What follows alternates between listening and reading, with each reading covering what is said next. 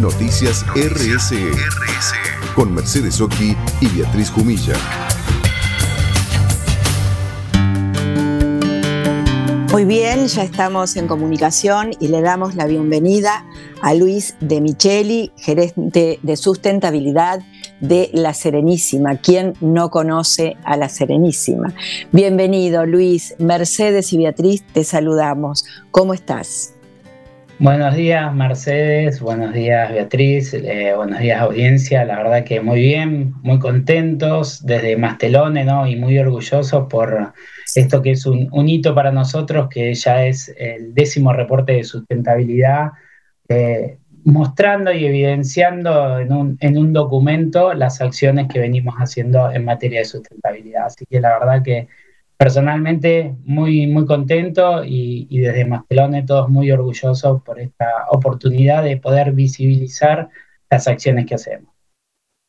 Sí, la verdad que es un, es un muy buen ejercicio, como vos bien decís, que, que recién nos contabas antes de empezar la nota que venís trabajando en el área de gestión, que alguien que está en, en la gestión de proyectos pueda eh, gestionar, valga la redundancia, todo lo que es la rendición de cuentas en sustentabilidad. ¿Y cuántos años hace que ustedes ya están haciendo este ejercicio? Porque en este punto es el décimo reporte, ¿no?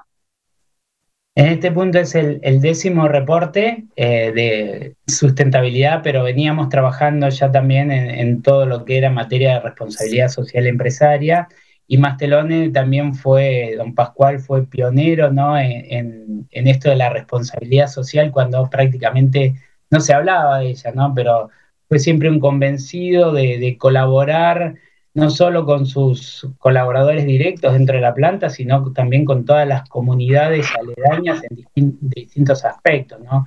De colaborar con donaciones, aportes, bueno, la, empresa siempre tuvo una eh, capacidad de, poder em, eh, invitar a la comunidad a recorrer sus, instalaciones. Fue una empresa siempre de puertas abiertas y hace más de 45 años, ¿no? Que, que recorren cantidad de alumnos y, docentes y distintos centros de jubilados y, vecinos las instalaciones de la planta y siempre abiertos a, las consultas que cualquiera puede realizar.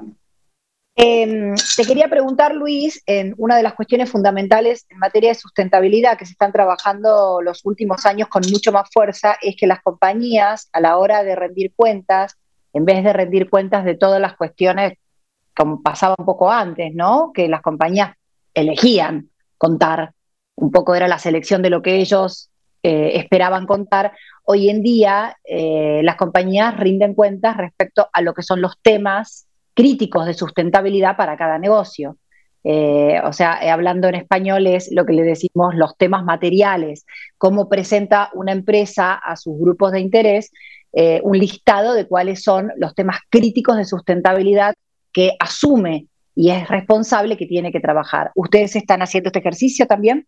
Sí, nosotros hacemos ese, ejercicio. Hace años que venimos reportando con la metodología GRI, ¿no? Eh, con un montón de indicadores eh, y metodológicamente arreglado internacionalmente de qué manera mostrar la información y por supuesto también apalancado en los objetivos del desarrollo sostenible a nivel de, de, pacto eh, global y mundial, alineándonos a, todas las tendencias mundiales, ¿no? Y reportando de una manera estructurada la información. Y alguno de estos temas, Luis, como para comentarle a nuestra audiencia, que ustedes tienen, ustedes consultaron también a sus grupos de interés sobre cuál es eh, la priorización que hacen de estos temas, cuáles serían los temas más preocupantes para ustedes vistos desde la sustentabilidad del negocio. Sí, eh, siempre hacemos eh, ejercicios no compartidos, tenemos distintos, eh, distintas partes interesadas, no lo denominados stakeholders ¿no? para, para la sustentabilidad, donde hacemos consultas, vamos haciendo un análisis de cuáles son también las tendencias en materia de sustentabilidad y por supuesto que si bien nosotros tenemos cinco compromisos muy importantes, ¿no? que son el abastecimiento de la materia prima láctea y láctea, eh, el uso responsable del recurso hídrico, ¿no? del agua, que hoy en día es el uso eficiente de la, de la energía, que hacen realmente impactos ambientales, el desarrollo humano y la vida saludable, pero también fuertemente, y esto eh, viene, como vos decías, ¿no? de, cómo buscamos información, eh, la gente hoy está, y la sociedad ya está empezándose a preocupar ¿no? por el cambio climático, los residuos, y cada vez se generan ¿no? trabajos más colaborativos y sobre todo en temas de lo que se viene a futuro, no solo de preocuparnos por disminuir los impactos, ¿no? Para ver de qué manera mitigamos esto que está pasando con el cambio climático, el calentamiento global, sino también de cómo hacemos circularidad con los residuos para aquello que en algún momento eh, las empresas largamos con nuestros productos, todo lo que se pueda recuperar y volver al circuito productivo o que se pueda retransformar en, otra, en otro material de qué manera podemos empezar a, trabajar. Y eso también es un trabajo, digamos, muy integrado que hay que hacer con toda la cadena de valor, ¿no? Eh, claro. En sustentabilidad no estamos solos, ¿no? Tenemos dos extremos muy importantes, eh, que es eh, nuestros proveedores, tanto de materia prima como de insumos y servicios, y también nuestros clientes y consumidores. Sí, además de que no se puede trabajar solo, sería imposible, ¿no? Es, eh, hay que involucrarlos en todo este, este proceso. Em, Luis, y respecto a, las preocupaciones que hay hoy en día en la, en, la sociedad en general, ¿no? Viste todas estas tendencias de el vegetarianismo, el veganismo, que es algo que, que, es más cercano a lo que es la industria láctea, em, todo lo que es el, el trato animal. ¿Ustedes están haciendo como eco de algún tipo de estas cuestiones? ¿Están haciendo algún tipo de, posición respecto de la compañía. Sí, dentro de nuestro compromiso de, vida saludable eh, hay varios aspectos que se vienen trabajando, sobre todo en el portfolio de productos tradicional que, tenía Mastelone, en, reducir ¿no? Eh, el sodio, en incorporar eh, vitaminas y como vos bien decías hoy, eh, de, poder ofrecerle a, la comunidad ¿no? de veganos y vegetarianos también una opción de productos y por eso se ha ampliado eh, el portfolio y salimos un poco de, nuestro esquema de, leches solamente, ¿no? Claro. Derivados y empezamos a comercializar y elaborar productos 100% vegetal. Entonces hoy ya Mastelone tiene la posibilidad de ofrecerle a, esta comunidad ¿no? de vegetarianos y veganos productos eh, que no son leche, ¿no? que son 100% vegetal, eh, hay bebidas eh, de arroz, de coco, de granola, ¿no? un montón de productos y cada vez nos vamos ayornando más esa necesidad del consumidor, que también a veces lo recibimos como fuente de información en nuestro canal de consulta. Nosotros tenemos un, eh, servicio de información al consumidor que nos plantean sus necesidades y también un departamento de información nutricional en el cual se trabaja en las mejoras y en, y en poder con investigación y desarrollo poder ofrecer distintos tipos de productos e ir ampliando nuestro portfolio. Luis, cuando estuvimos en cuando estuvimos en la empresa pudimos ver bastante de eso, incluso los productos que hay para celíacos, eh, la leche, los quesos, eh, eso lo pudimos ver in situ. Y como empresa de alimentos de la Serenísima, eh, nos comentabas que hay 400.000 muertes por alimentación. Creo que es un tema, no sé si nos comentaste, anual, y entonces por eso ustedes siempre compran eh, a los tambos sustentables. ¿Qué nos puedes decir eh, para la audiencia sobre este tema? Sí, esos son dos, ejes ¿no? completamente por ahí distintos, pero vamos con la primera pregunta, sí, a nivel mundial, y estos son datos de la Organización Mundial de la Salud, eh, hay más de 400.000 muertes por año por enfermedades transmitidas por alimentos, ¿no? Y esto es, eh, hay diversidad de este tipo de enfermedades, a veces por problemas eh, microbiológicos, problemas de contaminaciones cruzadas, problemas de, de distintas contaminaciones. Y el, es de, ese 400, de esas 400.000 muertes por año, la gran mayoría son de niños menores de 5 años que todavía no tienen su desarrollo, digamos, digestivo y sus defensas eh, como para poder afrontar dificultades que quizás a, un adulto no le harían nada, ¿no? Entonces, nuestra empresa tiene todo un sistema de eh, calidad, inocuidad alimentaria, que también está certificado, en el cual tenemos equipos que están continuamente en forma preventiva, en esto que hablamos de, las, de las, denominadas ETAs, ¿no? de las enfermedades por alimento, es tarde cuando ya está en el producto, por lo tanto no, todo nuestro, nuestro sistema se basa en la prevención. Nunca llegar ni siquiera en la elaboración a tener algún problema de esto, por eso la cantidad de controles ¿no? físico-químicos y microbiológicos que se le hacen a nuestros productos en toda la etapa de, producción. Y desde ya que desde la materia prima láctea, los laboratorios de, de, análisis de leche cruda están acreditados con una norma internacional también 17025, que es la que garantiza la competencia de los laboratorios con el organismo argentino de acreditación. Y por supuesto que todos los controles sanitarios por los entes nacionales que, regulan la, actividad. Y con respecto a, a tambos sustentables, por eso yo decía que era sí, eh, eh, temas, si bien relacionados, porque es donde sacamos la materia prima, eh, nosotros sí tenemos alrededor de 600 tambos en los cuales se está trabajando en hacer cada vez más eficiente su actividad, cuidar los recursos naturales y así eh, minimizar los impactos. Hay una línea de asesoramiento que, también es un programa denominado Tambo Más, donde estamos cada vez más cerca del productor, tratando de lograr, eh, digamos, tres ejes principales, ¿no? Eh, la sostenibilidad, el crecimiento en la productividad y en la producción lechera, que a veces es una actividad bastante castigada ¿no? por, por, coyuntura, y, la innovación, ¿no? Eh, presentarle herramientas que puedan mejorar en todo aspecto, por supuesto, la calidad de la materia prima, la productividad, pero siempre pensando eh, en hacer un uso eficiente para minimizar los impactos ambientales y también en algún caso eh, poder colaborar, que, esto también tiene como eje de trabajo eh, Tambo Más, eh, con parte de financiamiento a aquellos que, productores que no tengan accesibilidad para hacer cambios tecnológicos y mejoras en, sus tambos. Claro, por supuesto.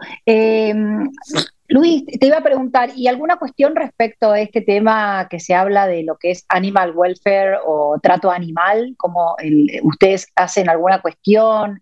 ¿Están adheridos a, algún tipo de compromiso con esta cuestión?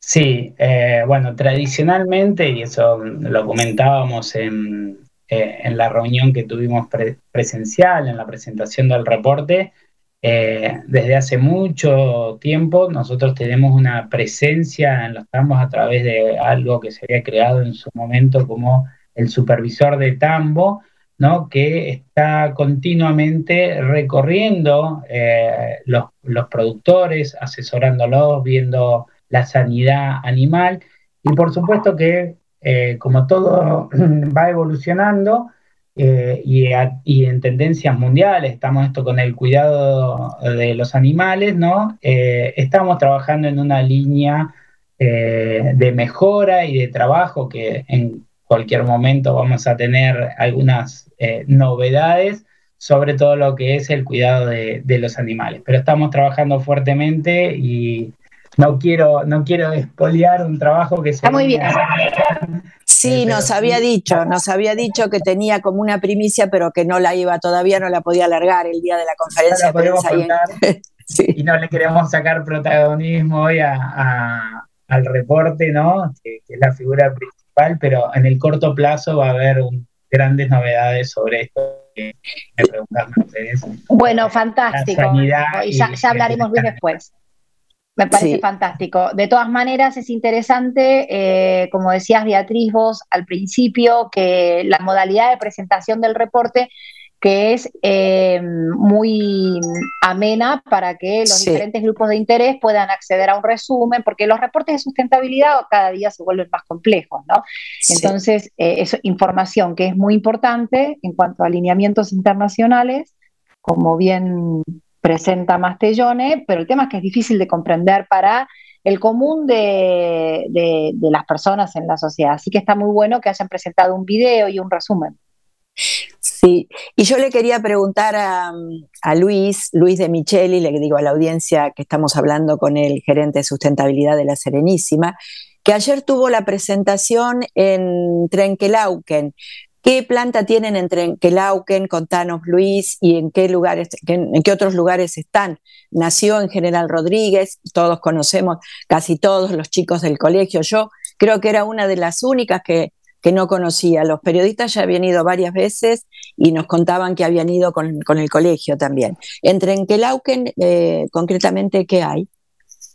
En Trenkelauken tenemos una planta eh, quesera, eh, una de las más grandes y, tecnológicas de Sudamérica, donde se elaboran eh, todo lo que son quesos de pasta blanda y semi blanda eh, aquellos que denominamos por ahí comercialmente, y ustedes lo pueden ver en el mercado, el cremón, el por salud, y eh, esa planta hoy está procesando un millón doscientos mil litros de leche diario aproximadamente. También contamos ahí con una planta evaporadora, una planta de, leche en polvo en el mismo complejo. Está en en la ruta 5, eh, en el kilómetro 444 más precisamente, eh, y da trabajo a mucha gente de, la zona.